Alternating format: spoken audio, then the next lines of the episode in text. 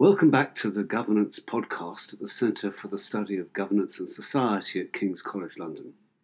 My name is Shaun Hargreaves Heap, Professor of Political Economy at King's.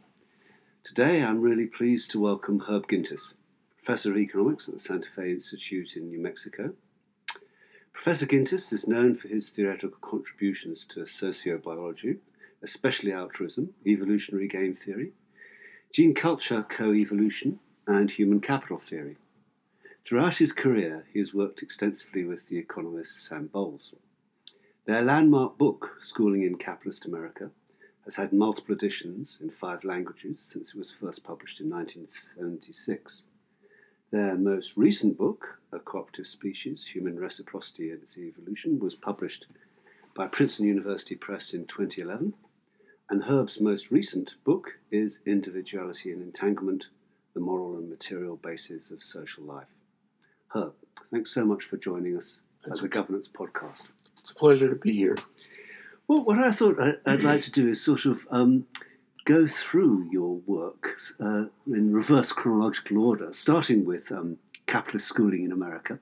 But before I do that, I thought it might be useful to sort of provide a little bit of a biographical backdrop.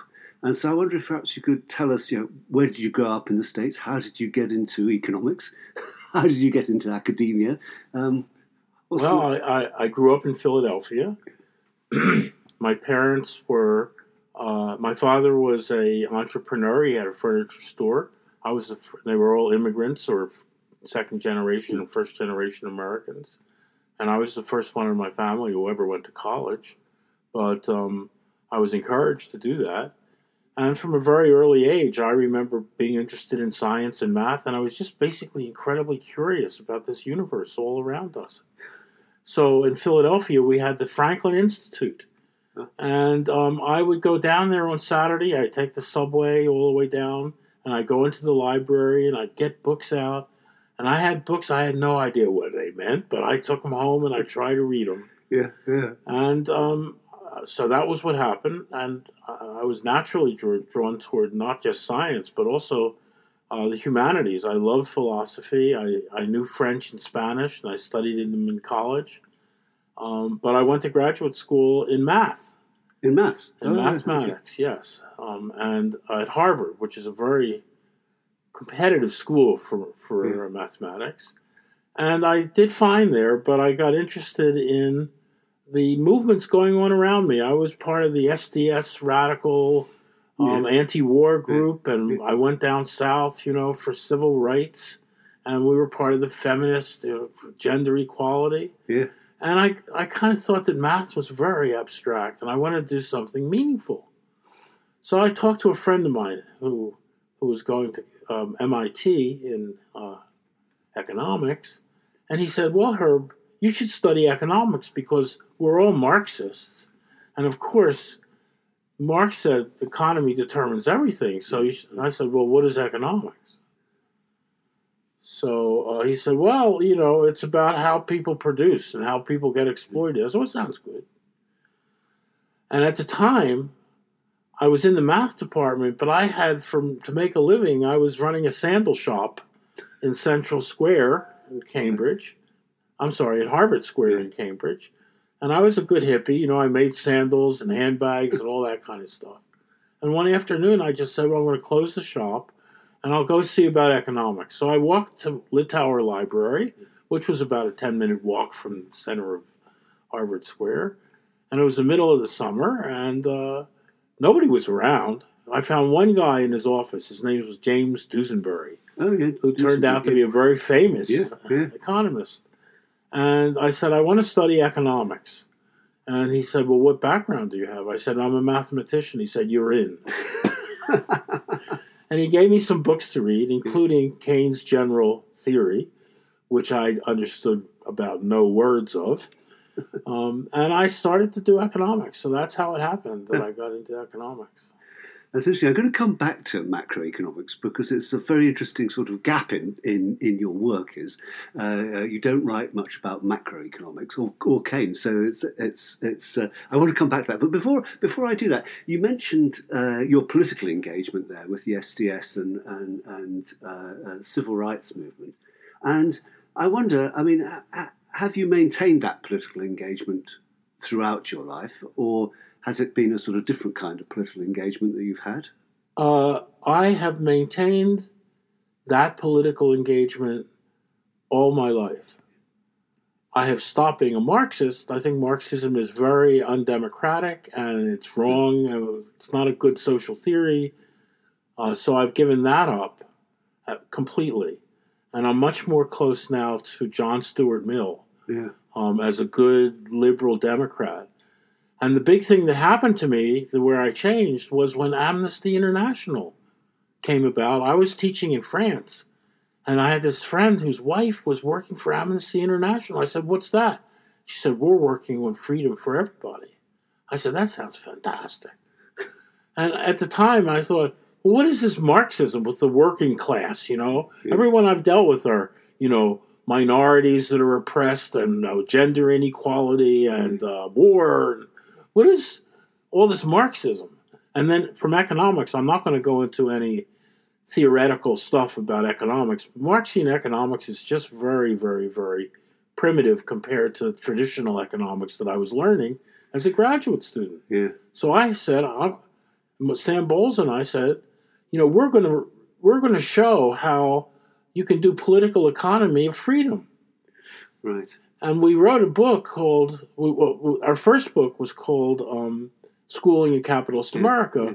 which was we, we espoused what's called the, the democratic firm. That is, workers should own their own firms, and um, the economy should be a market economy, but uh, the ownership should stand with the workers. Um, and unfortunately, we found that you couldn't work that for technical reasons, mostly having to do with capital theory. That is, who owns what. There's a reason that the rich hire the poor. And you're never going to, it doesn't work to have it in the reverse direction. So we were disillusioned with that. But we were very happy with all of the political side of what we were doing about the importance of we wrote this. We said something like this Marx was right that all of history is the history of struggle, but the struggle is the struggle for freedom and democracy. Yeah.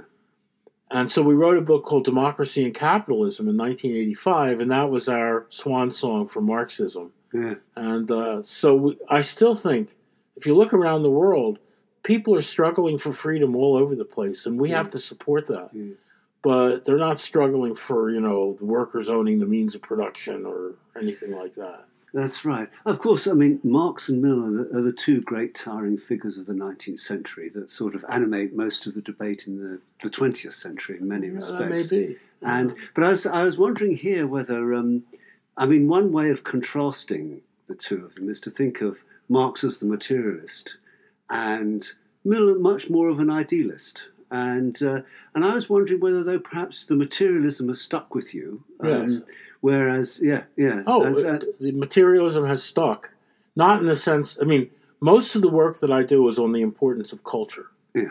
And the evolution of culture, and even maybe we'll get to this, that we are what we are biologically yeah. because of human culture. Yeah. That is, we, we have that. evolved yes. in our way we have because of our culture. Yeah. So I don't want to make any distinctions like material. What I used to say about Marx, when Marx said, I'm a materialist, I've turned Hegel on his head. Yeah.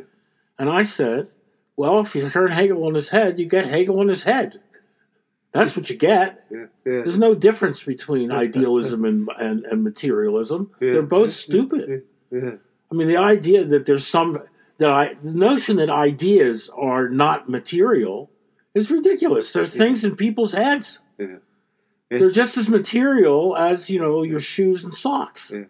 And I think you're right to say that um, your analysis of the co-evolution of culture and genes is very much, as it were, to blend what would be the traditional opposition between materialism and idealism. Right. Yeah. Like and, the other night, I was I, I was explaining that my understanding of why the feminist movement has been so powerful and women have become more powerful in the trying to, to create gender equality is for material reasons. That is, the 20th century was the time when production in the household declined to almost 0 mm-hmm. That is, instead of the household producing health and producing food, hospitals produced health and supermarkets produced food. So you have a whole generation of women who have nothing much to do. The kids go off to school and they stay home all day doing nothing, playing Yeah, bridge. So uh, that's why the women's movement has become so powerful. And in addition, because technological change has made upper body strength much less important Yeah. than it used to be. Yeah. So this is an idealist result, which is the emancipation of women and gender equality, which is a very idealistic sounding. Yeah. But it has a technological root Yeah, material foundation. material yeah. foundation. And even throughout the world, places where the technology advances is where you get movements for uh, social equality, not in places that use old technologies like simple farming, etc. Yeah. Let me wind this back now. We'll come back to uh, uh, uh, uh, the co evolution of genes and uh, culture. I want to go back to capitalist schooling in America. And my, my understanding is, and you can correct me about this, but my understanding is that um, the, the book has enjoyed an extraordinary kind of revival. And um, it's because of the work of people like Heckman who have discovered that education really isn't important in the traditional human capital sense, and it's much more important for the what he would refer to as the kind of attitudinal um, predispositions that it uh, inculcates and the soft social skills. And really, although you would have probably described it differently, it, it, it capitalist schooling in America was all about saying exactly the same thing that actually it was acculturating, socializing you to a society that happened to be capitalist. Yes. Yes. Oh, I And- totally agree with Heckman. I You mean, do, I think he's yes. wonderful. In fact, that's exactly what we said in the book. Yes. We said we we actually underestimated the importance of cognitive skills because of certain statistics that we had at the time. Yeah. You should never say that cognitive skills are unimportant. They are very important. Yeah. They're just not the only thing going on in education. And for certain levels of education, uh, docility, learning how to take orders, learning how to come on time, all of these things. And this was, I mean, I, I actually wrote articles about this, you know, when I was just beginning to do economics, and they Yeah. were published in the American Yeah. Economic Review and all this stuff. So uh, I was not surprised at the result. Then, then San, Sandy Jencks, Christopher Jencks, Yeah. did a book, and I was a co-author, and we had all that stuff in the Christopher Jencks book. And then he did another book ten years later. It had all the same stuff. So let me say exactly what's going on. When you go to school, what you learn that's important for your employer is not only how to do skills things, but how to behave properly. Exactly. And if you don't behave properly, it doesn't matter what you can do, you're not going to be worthwhile to your employer. Yeah. So that's what our book said. Yeah. Um, But that's become fashionable now. well, it's true. It's, it's nice to know that things that are true become fashionable. exactly. But what, what I think is, and it's something I want to come back to again with when we're talking about um, uh, economics more generally and Walrasian general equilibrium theory, and and uh, uh, uh, an article with that you wrote with Sam Bowles for the QJE uh, on on that. And I want to talk a little bit about that because it connects with some of your other work. But but what what I want to uh, focus in for a moment is, I mean, how is it, as it were, that there's a you might say a thirty or forty year interval between new writing, capitalist schooling in America, and Schooling suddenly in capitalist yeah, America, schooling in capitalist America. Sorry. uh, uh, uh, and it becoming a version of received wisdom. Because, I mean, I think contemporary educationalists would completely buy into that version of what's going on in school is that you know, socialization. So, how, how is it that, I mean, That's all. Uh, it, what, in physical sciences, you get a very different dis- dispersion uh, rate.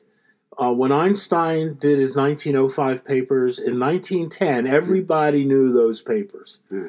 And when he did in 1915 General Equilibrium, uh, it, nobody understood it, but they there was no 50 year, you know, no, uh, exactly. diffusion process. But in the social sciences, there is. And, and first of all, we were considered to be radicals when we made those proposals in 1976. Yeah. So people, this is a bunch of stupid radicals. So when James, when Heckman did them later, and uh, uh, then he he's a Nobel Prize winner, Yeah. and his work was that's all he did. We did it, you know, for a month. We did this stuff. Heckman did it for 18 years, you know. Yeah. So it becomes known and it becomes well known, and and that's diffusion. It's very slow in the social sciences. But is that because uh, in the social sciences or in the Academy of the Social Sciences, um, it's it's a version of a closed shop? I mean, it's not very competitive. Uh, it- I don't think so. I mean, I don't buy that. I, I, all my life, I've said if I do good work, it will be accepted. And if it's not accepted, it's my fault. yeah, Now, I can imagine closed shops, but economics is not a closed shop. When Danny Kahneman came out with his behavioral psychology, it was published in Econometrica, the, the leading journals. And the Nobel Prizes have been awarded to these out, outsiders. Um, there's certain things which don't get take a very long time to diffuse into the profession. Mm. And those of us who do those things are very upset about that. I am now not a young man anymore, and I am not looking forward to the time that some of the things that I know are correct Mm. will be accepted by the profession. yeah. It just takes time. I don't think it's closed at all. I think that's a bad mistake to say a thing like that. Um, Well, then, what's the difference between the social sciences and the natural sciences in that respect? I mean, I, I merely look for the explanation here, and a standard economist would say if something isn't actually uh, diffusing very quickly, it's probably because there's a great deal of competition. No, I, I, I don't think it's that. The, the, the, the physical sciences are almost perfectly integrated. That means if a chemist does something, they never contradict the physicist. And the physicist does something that never contradicts what um, the, the chemist and the biologist, they all are, have a single unified theory. With. But in the social sciences, you have this crazy situation where one discipline, like sociology, has totally different principles from another discipline, like economics. Economics, people are self interested and they're rational and blah, blah. The sociologist, everybody is uh, moral or immoral, and uh, their, um, incentives don't matter, morality is important. So, and, and similarly, if you go through the other social sciences, the social sciences do not believe that uh, economists do not believe that uh, theories generally need to be empirically tested. That may sound silly, but it's true. That doesn't mean they're closed. It just, but it certainly means that um, they're willing to accept a theory just because it sounds nice. You know, and there are lots of theories that sound nice that are just wrong. So I'm, I'm a big, I'm an economist, and I stand up for economics all the time. I'm not one of these people who says they're a bunch of jerks and they should go, you know, mm. be CEOs of mm. Kentucky Fried Chicken or something. Yeah. No, they're doing what they do best. and They're scientists, but there's some things which we've inherited from the past, um, which are very, very dangerous. Such as you can do theory without evidence. Uh, I once said, I, I, I once read one summer. I was reading two graduate texts. This is just ten years ago. One of them was quantum mechanics, and the other one was econ- general was economics. Yeah. And the quantum mechanics was all. It starts with oh the the um, uh, black body radiation anomaly and electromagnetics. Uh, Planck worked on, and then Einstein got the photoelectric effect, and then the Compton effect. And meanwhile, all the theory was to explain these phenomena that they found. Until 1925, Schrodinger and Heisenberg together found quantum mechanics, and it hasn't changed since then. It's Yeah. the same theory since the beginning to the end. In economics, the textbook had nothing. It had no fact. In the whole thousand pages of economics, there wasn't But I- a I- single. yes, but I want to push you on this. I think you're right on that. But it, it, the, the sort of maintenance of theory in that sense without evidence, I mean, how does that survive? I mean, wouldn't we say that the selection principle there must be quite weak for it to survive? If it's It's eh, very weak. weak, and isn't that something to do with the absence of competition? I mean, but there's got to be something here. The selection principle must be weaker in, in economics or in social sciences than in the natural sciences. I don't think so. I think what it is is, is, is an olig- I have an oligopoly or monopoly argument, which is what the economist basically says is so correct that they can get away with a lot of crap that isn't correct because people don't call them on it. I mean, remember, if you go back hundred years, there were uh, there were seven different economic theories. Right. There's now one economic theory. Every graduate school in Amer- in the world teaches the same set of economic principles, and if you don't agree with them, they call you heterodox or Yeah. you're you're crazy. And that's because it's worked so well. This theory says use markets to distribute and in competition. And where there are market failures, have state regulation come in and solve them. That's been such a successful policy. Look, all of China developed, or India, by accepting market principles and then imposing on them regulation.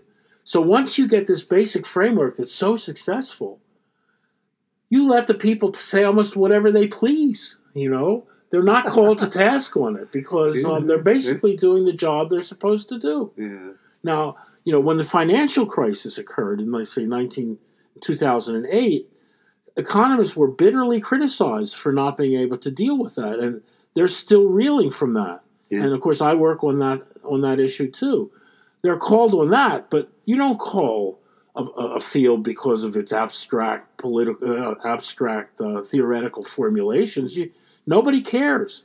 So as long as the discipline has 10 or 12 people scattered in the best schools who say, yeah, this is okay. Everybody else says, yeah, this is okay. And you're like the, or I'm like the uh, kid who sees that the emperor has no clothes. It's not okay. Yeah. Yeah. You know, it's just not okay. So that's partially why uh, the it, it takes so long for diffusion. But and same thing in education. You know, yeah, we did interesting work in education that said what goes on is socialization. And still, even though you know James Heckman has done such wonderful work on this, and Christopher Jencks, etc., they still measure school quality by things like only cognitive test scores. Mhm. You say, well, what do you do that for? Why don't you look to see whether the kids come to school or not, and whether they stay in school for a longer time, and whether they go on to get good jobs? You know, you you shouldn't judge a school by its test scores. No, exactly. I'm going to take you up now, and I want to take you to that um, QJE article on um, contested exchange and what's wrong with Walras's general equilibrium theory. And um, in in that article, you suggest there are two problems with Walrasian general equilibrium theory: the fact that it assumes that preferences are exogenous, and the other is that it assumes costless contracting.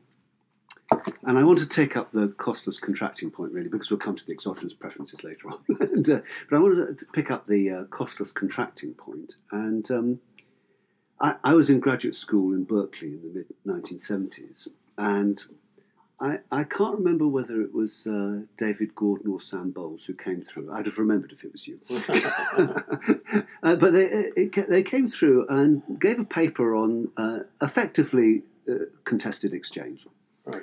And uh, uh, uh, and and of course you played a prominent part in the development of the idea of contested exchange, and it exactly comes out of the problem that you cannot contract for all contingencies.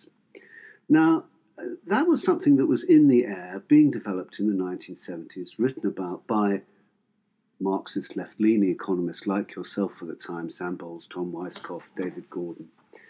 And actually, I would say almost like a decade later, the mainstream caught up with the problem and it suddenly realized that there was a real problem about the inability to write fully contingent contracts.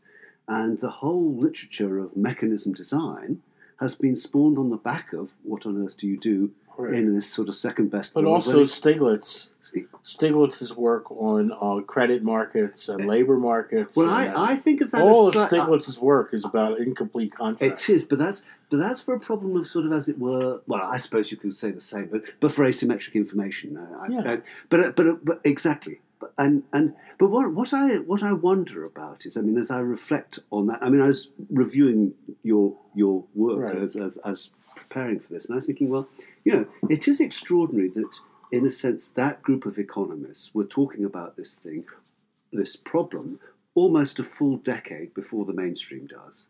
Well, I would say I, I would it's, say a, it's a repeat of the same kind of I issue. I would say they have not. I think they have not understood the issue at all. Our issue was to understand incomplete contracts lead to non-clearing markets, Yeah. And it leads to power in the economy. Yeah. They have not said that. I, I put this in, in my Ah, last okay. book because it Yeah. still hasn't been accepted by the establishment yes. here- here's the in case to be just give one example when when someone when an employer pays agrees to pay a worker something money Mm. the worker gives what a promise. How do you enforce that promise Yeah. Yeah. now in the in the literature you enforce it by having a contract Yeah. but you can't have a contract if your worker doesn't work hard you can't say i'm taking him to court Yeah. you can't say i'm not paying him Exactly. the only thing you can do is fire him. But if there's full employment, worker doesn't mind being fired. You get another job right next door. So what we used, we used that theory to show why there is unemployment Yeah. in a market economy Yeah. All the time. Similarly, capital. If you are going to lend money to somebody, they promise to pay back. You can't enforce that promise. Now, if there's collateral, that mitigates the problem. Yeah. But if it's incomplete collateral, you can't enforce it. So what do you do?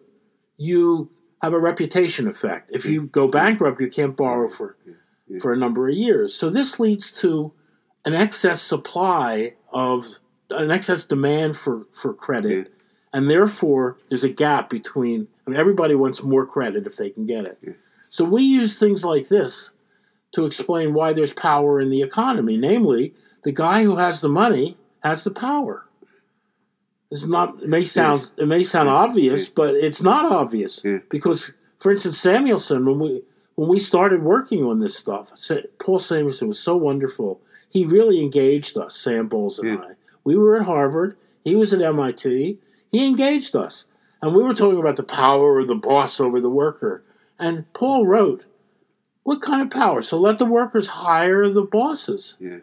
And that was what led us to, for the first time, to think, yes, why does not? Yeah. Why does it the happen? other way around. Yeah. Why is it not the other way around? Yeah. But what he didn't realize, or he never realized, as far as I know, is that this is a serious critique of traditional economics.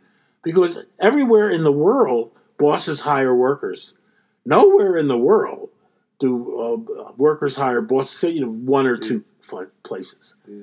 So um, we took this very seriously as a critique of the general equilibrium model, uh, especially when it concerns things like capital and labor and even consumer goods. Yeah. We we said consumers have power Yeah.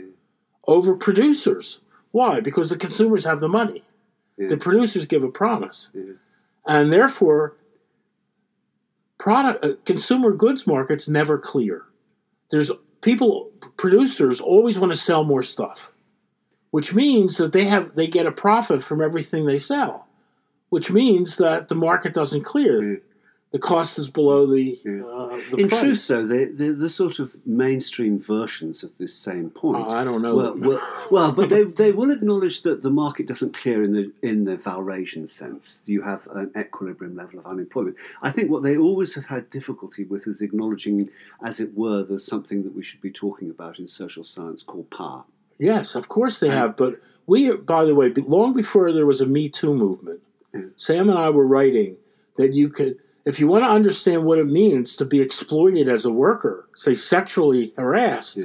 you have to recognize that the labor market doesn't clear and that the employer has power over the worker because he can fire him. Yeah. And you don't take out all of your perks as being an employer Yeah. or, or a supervisor by your, your pay. You take some of it out if you like to harass women. And so this is power in the economy. It's not outside the economy. No. And it, it's reasonable to treat those. Uh, you can't treat it as a contract. Well, you come to work for us and we sexually harass you. If you don't like it, go work somewhere else. You know. Yeah. So yeah, these are very important issues. Uh, Yes. but I don't think it has been uh, accepted by. That's one theory that Sam and I developed, which I think has not been. You just don't understand. This is a totally political economy type notion that the capitalist economy has serious power internal to the economy itself, even when it's operating totally competitively. Mm. Right? There are no no uh, laws against the making um, giving monopoly power to anybody. The economy itself produces power relations. But that's that's a derivative of the complete inability to write a fully contingent contract. Yes. Yes. And Not so- just yeah. to write it, but to enforce And it. to and- enforce it. yes. Exactly. Yes. Yeah. Yeah. Yeah. Exactly. Yes, yeah. Yeah. Yeah. So even though this this general equilibrium model, which I love, and I've worked on it, you know, a lot, I think it's extremely important. Um, when you get down to details, it's obviously wrong, yeah. and you have to. Yeah. It's it's like it reminds me of But- modern cosmology, where you have this incredibly simple model of the whole universe, like with four variables. And yeah, that's wonderful, but of course, it doesn't explain uh, galaxies or anything like that. You know what I mean? Yeah, yeah, yeah. I want to ask you the same version of the question about sort of understanding what goes on in the academy here, about how it was that the profession for a very long while got captivated by Walrasian general equilibrium theory. But before I do that, I want to come back to that macro point I warned you I was going to come back to. And that is when I read the QJE article again, I thought it, what what really struck me, apart from the fact of prescience of, of, of that earlier work and and uh, on the contested exchange and the inability to write fully contingent contracts, but what struck me was that uh, you essentially identify the problem of not being able to write a fully contingent contract so as to uh, enforce it because you can't, in a sense, observe the worker every minute of the day without wasting all your time. It's just not possible. And More important, you can't take them to court. you can't take them to court. Exactly. if you It's- find these, right. yeah, it's, it's, it's and and and so, uh, but one of the one of the reasons why you also can't write fully contingent contracts is not just that, as it were, power relation that is going Yeah. to exist, but it's also because there isn't in practice a full set of futures markets, so that there is uncertainty. Sure. And in in the work of Keynes, that fact was very important in making money very, very different to the way that it's cast in general equilibrium theory. Which, which it isn't. Which Money it- doesn't exist in general. it- well, it, or it's a fail. it's it's literally, exa- exactly. And so, well, indeed, one of the, the, the sort of funny detours in general equilibrium theory is how do you consistently integrate money into it? And so, mm-hmm. and so- Well- but but it, but but for for for Keynes, it's absolutely crucial that, that there is uncertainty because aren't fully contingent for its a full set of futures markets, and that places money in a very very important and different position to it's ever imagined in Walrasian general equilibrium theory. And and you might say that indeed it's the special position of money and finance that got lost in the run up to the financial crisis, but that was always there in a certain tradition Sure. of post Keynesian economics. Uh, coming out of, of that isolation of money and finance as being quite critical to the insights that Keynes was giving. But what, the question I wanted to ask you here about this is, is since it's the same point, we can't write f- fully contingent contracts. How is it you were never that interested in the Keynesian point about uncertainty? um, Or perhaps I'm wrong and you are. I am, but I, I would I, I argue, and I've worked on the notion of understanding general equilibrium or the general market exchange uh, dynamics as a complex, dynamic, nonlinear system. Yeah. And the work that I've done, first I did it by simulating the uh, market economy on the computer. And I found these complex dynamics. And in fact, if I set up uh, an economy on the computer, I don't even know what the equilibrium looks like. I can't solve Mm. for it because it's a matrix of size a thousand by a thousand. Mm. What are you going to find the eigenvalues? No Mm. way. Mm. So I realized immediately that nobody. The problem with with rational expectations macroeconomics was that nobody knows what the. It's not that it's just you, incomplete contracts. It's a complex dynamical system. Nobody knows what the solution is. Nobody even knows what the right equations are. So you can't use rational expectations mm-hmm. because it doesn't. For most things, because it does, you can't calculate it. But complexity is one thing, and I take that point entirely. But the point I'm trying to press at is is the one about the fact that we don't know what the future's going to be like, and that that in a sense, th- that and That's that's, why there's complexity. That's that's the same thing. is it? Well, I have an economy. I haven't. ch- I don't change any of the technology. I don't change this- in the number of agents that are engaged in uh, inter- exchange, and I still get an, a dynamic process from past to present to future, and I can't solve for it. And the same reason that I can't when when I play chess with someone, I don't know the optimal move because it's too complicated. Nobody knows the optimal move. That's the problem with rational expectations. And, and my argument, which I did right from the beginning, is you have to use what are called adaptive expectations, Yeah. which means you, you have a certain strategy in your life, in your economic dealings as, as firms and consumers and who have yous. And when you see someone doing better than you, you might change to what he's doing, change to his strategy. And that's called adaptive expectations. But in evolutionary game theory, it's what leads to a, what's called a monotonic dynamic and therefore uh, a, an evolutionary equilibrium. Yeah. So I argue that that's what people do. They do adaptive expectations, and and, and then when when when Antoine Mandel and I proved the stability of general equilibrium, we proved that using adaptive expectations and showing that you get an evolutionarily stable solution. I, I, I want to come back though and push you a bit more on this point because I, I think there is a difference between the problem of calculation when you have complexity Yeah, and the fact that actually there's a real sense in which we don't know the future.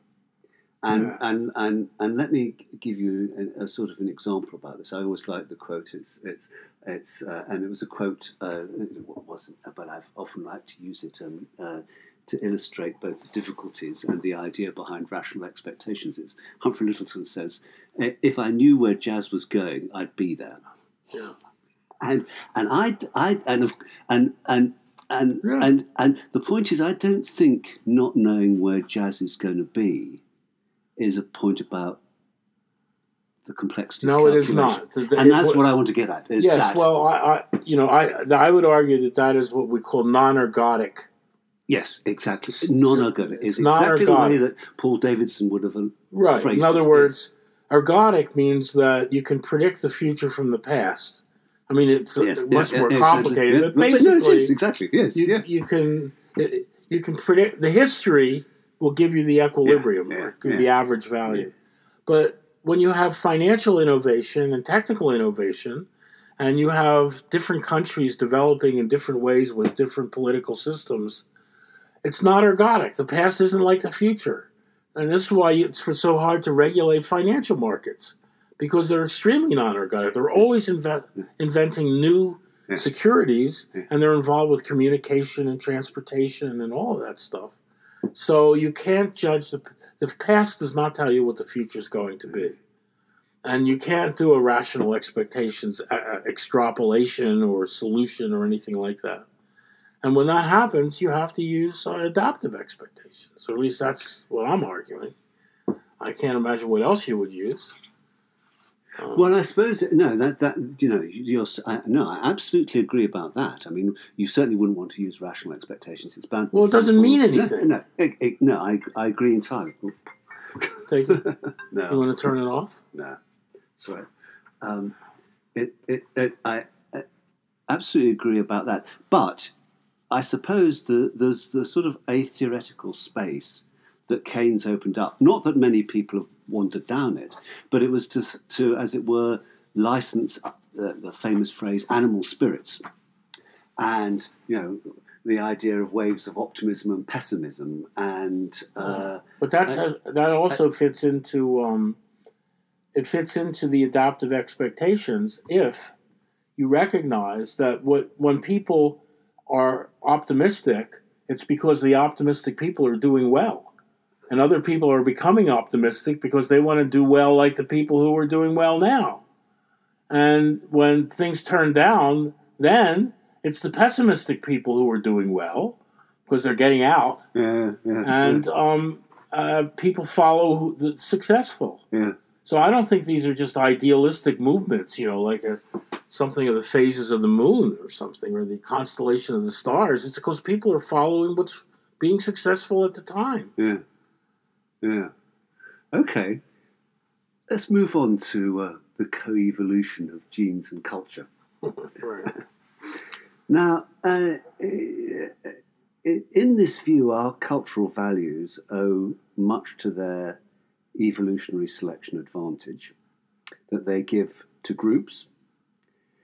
And what's interesting about the co evolution part of this, and I want to come back to this in a moment, but I want to, before I come to it, uh, ask you a slightly different question.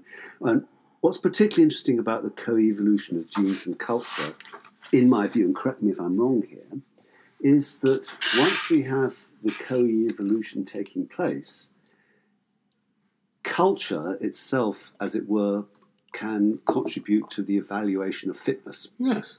And so, absolutely crucial point that no longer does fitness lie, as it were, outside. And, and so, we not just have the selection of cultures that are, uh, uh, from an evolutionary point of view, giving advantage to the group that holds them, Right. but also they turn out in a possibly self fulfilling manner to be able to actually define what fitness is for this purpose of evolutionary selection. Can I give an example? Do, yeah. Human speech. Now, people, when they write about this, there's a strong tendency to t- think that it's a cognitive thing. You get a big brain and then you can speak. That's not right. What's right is that speaking requires huge anatomical changes in the throat, in the larynx, in the tongue, in Yeah. the nerves to the to the cheeks. Yeah. And animals can't speak. For instance, chimpanzees, they can sign with cards. You can give them little cards, and you know have different words on them, and and uh, they can do that. Mm. But they can only make six sounds. They can go, "Hoo, hoo, hoo, hoo." and that's because they simply don't have the the larynx, and they don't have the tongue, and they don't have the nerves to make the sounds that humans can make. Now, why do we have them? We have them because in an early stage in speech, humans spoke to each other, and those who had more nerves and a better located larynx had more children who had the same thing. Why did they have more children? Because evidently it was good for the group to reward these people with. Uh, or, or the or perhaps the females simply liked the males that that had better communication ability.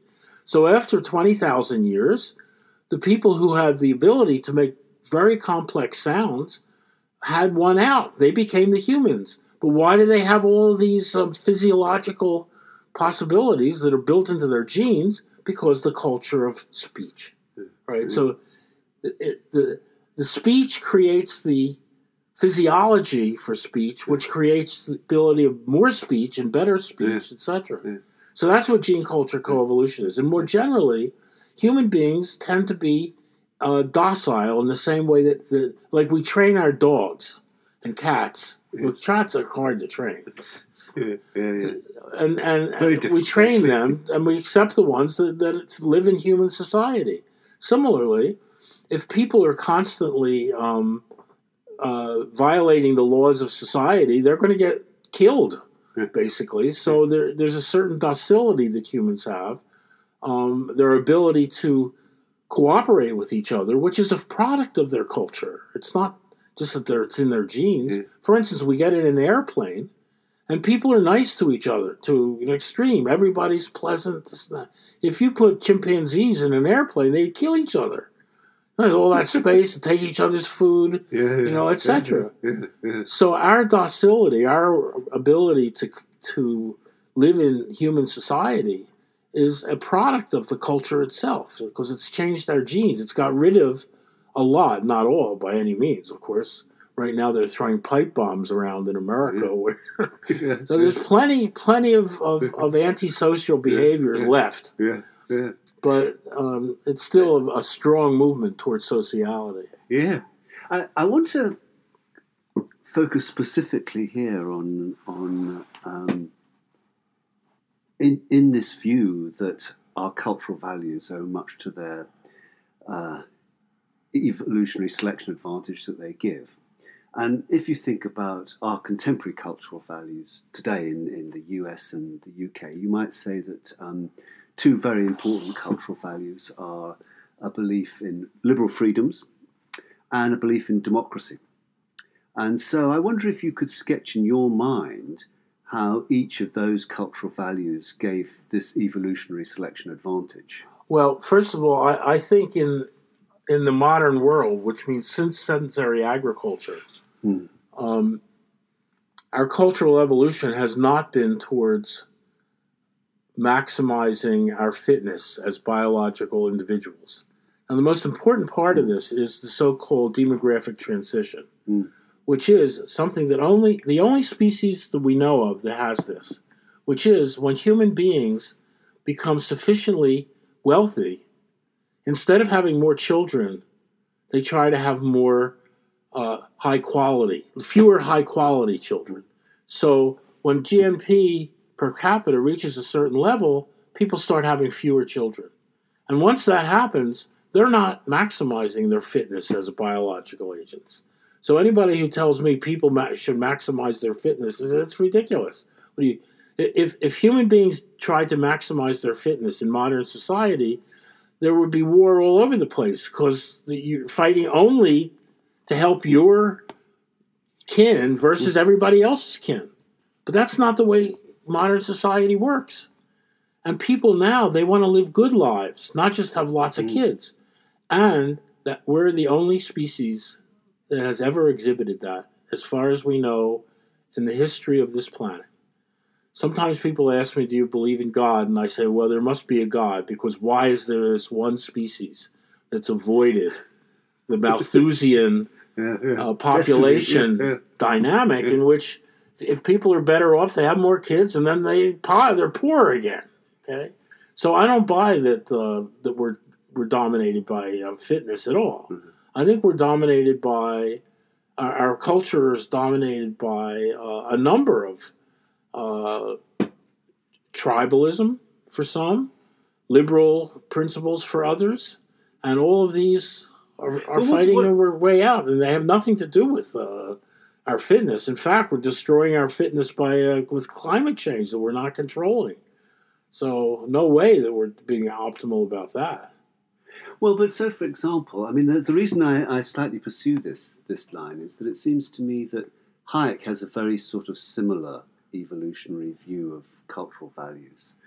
And similar to to, to yours, okay. and and uh, I think you know you can have a, a, a sort of interesting, if you could, a discussion right. with Hayek over quite whether he sees the way in which cultural values then influence the criteria of fitness, but in the sense of the idea of, of uh, cultural values being selected because they, they offer an evolutionary advantage to the group. I think uh, you know that's plainly there in in in uh, Hayek, and I think what's what's interesting for me is you know when you think about the principle of cultural value of liberalism, you know, yeah. individual freedoms, he has a very clear view about what that delivers, and it, it and in a way it's it's to suggest that there is a theme to our discussion at least.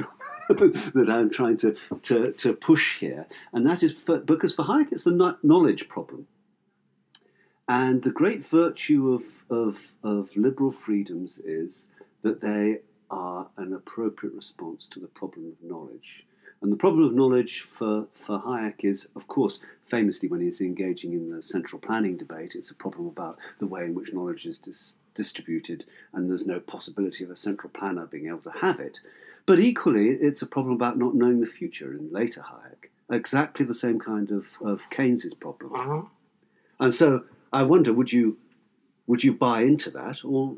Well, I, look, I certainly believe that culture can evolve by benefiting societies so that they become stronger than mm. other societies, yes. and they replace other societies yeah. that have cultures that are not as conducive yes. to social living. Yeah.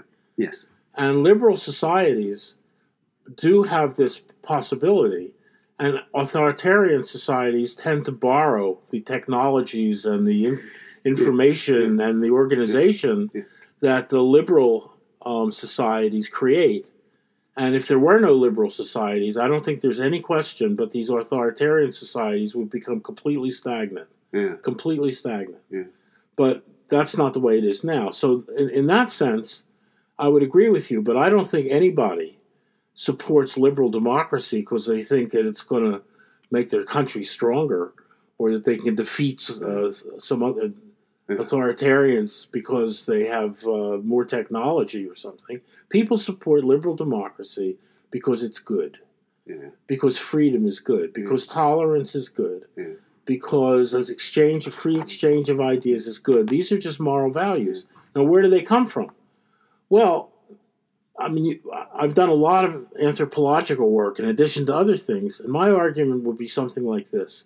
If you go back to the hunter gatherer societies where humans were until the last 10,000 years or so, these societies were extremely egalitarian. Mm. And they were even not sexist, probably, because if you look at hunter gatherers today, they tend to be not sexist. They they have a division of labor, but uh, they're not patriarchal in some sense.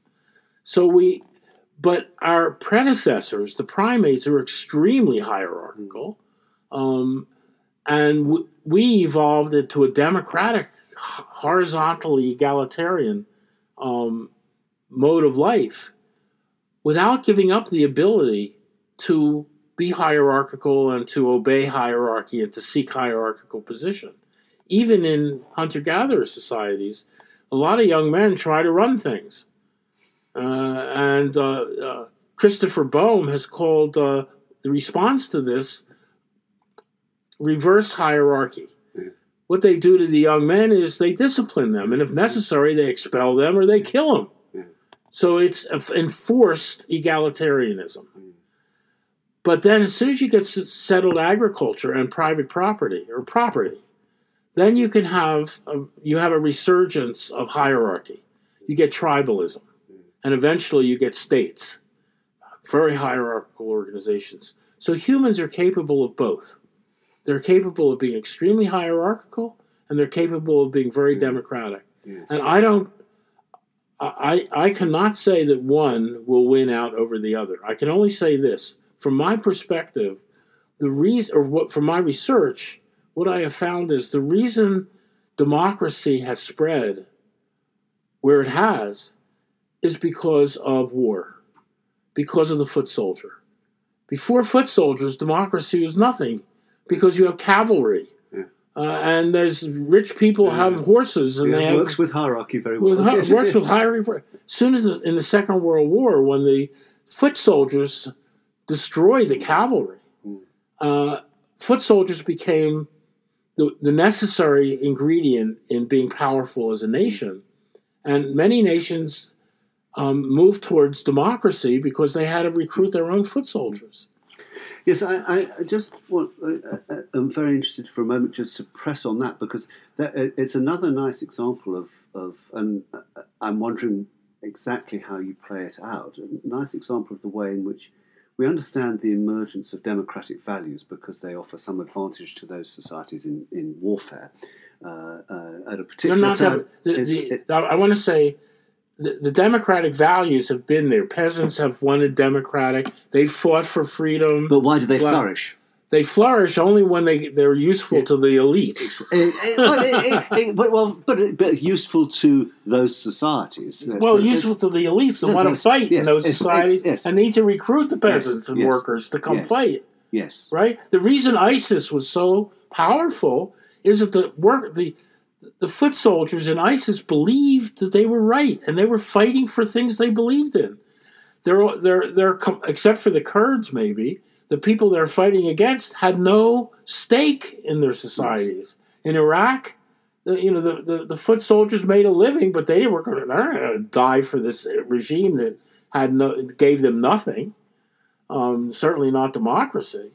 So yes, the foot soldier is key to, to this because the elites need them. As soon as the elites do not need them anymore, democracy is going to be in serious trouble. And when is that going to happen? When the robots take the place of the foot soldiers. And when is that going to happen? When the robots have better batteries. Humans have incredible batteries called ATP. Yeah, mm-hmm. It creates, you feed people porridge in the morning and they kill all day long. yeah.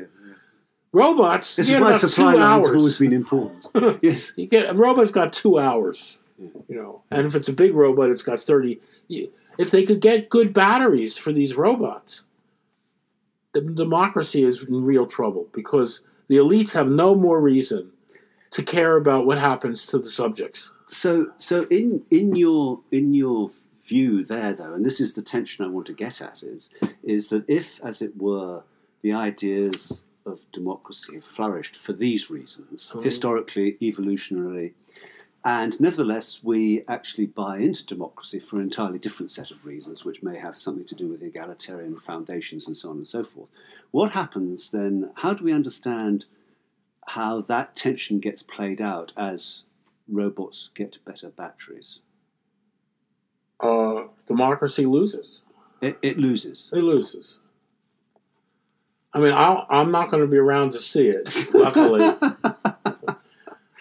I don't You, see you, any. you don't think that, as it were, it's not possible for the values of democracy to, to animate a different sense of fitness that means that actually having um, uh, uh, robots in charge of this now isn't going to be uh, uh, such a, a good idea or something like that? I just can't imagine it. You know, I'm sure it's, perhaps somebody can. I would like to say, well, we just have to fight for democracy Yeah. and we have to control our states. The biggest problem in modern society is controlling predatory states. Yeah. Okay, in the third world, where there is severe underdevelopment and poverty, it's because there are predatory states.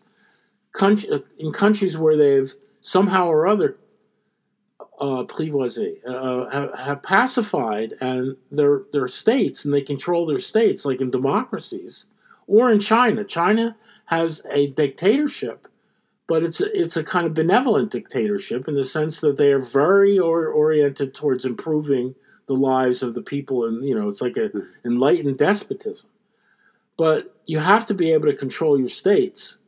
Um, there are places it may be impossible to control your states, and and if that's true, then democracy can reign Yeah. right? Like even if there are robots, it could be Yeah. that if there are enough people around and they're angry enough and they're fighting enough for freedom and etc., they can destroy the robots, etc. So this this is all sounds like science fiction, Yeah. but and it is science fiction, but uh, it's a real problem. it, yeah, yeah. Our time is just about up. Okay, But there, there is one question that I didn't ask you about at the time, and that is how did so many, or a generation of the best minds in economics, spend their time on Walrasian general equilibrium theory in one way or another? how well you don't like that? Evidently, you don't like general equilibrium theory. I do. I, I love it, and I've spent a lot of time working on it. And I was very upset that there was no um, stability theory. And I've worked hard to develop stability theory. It is one of these curiosities is we proved, An- Anton Mandel and I proved what the greatest minds in economics in the 1950s and 60s couldn't prove. We proved it in 2015, but nobody seems to recognize that. Now, we didn't prove it because we're so smart. We proved it because of improvements in economic theory, especially evolutionary game theory. We had the tools that were not available for people in 1950 and 60 to do that. But now, people don't do general equilibrium theory anymore. Um, but it's Well, they don't do Walrasian general equilibrium theory, and it's really. I mean, I don't mind general equilibrium theory of different kinds, I but, don't- but but it's Walrasian general equilibrium. I don't think theory. there is any other kind. What's Ah. what's another? If if you mean what macroeconomists do, like you know a representative agent model. Well, that would be one version. Yes, Yeah. well, I think most modern macroeconomics is just smoke and mirrors. I, I It's completely un, unjustified. Uh, the only reason that it, the reason that it's, it's so the- widespread is that well, central bankers need something to do. They need some theory from the theorists, so they take this dumb theory and they run with it, but they change it a lot. I mean, what central bankers do today is mostly uh, heuristic. They do what they think works. And um, very they- pragmatic. very yeah. pragmatic. Yeah.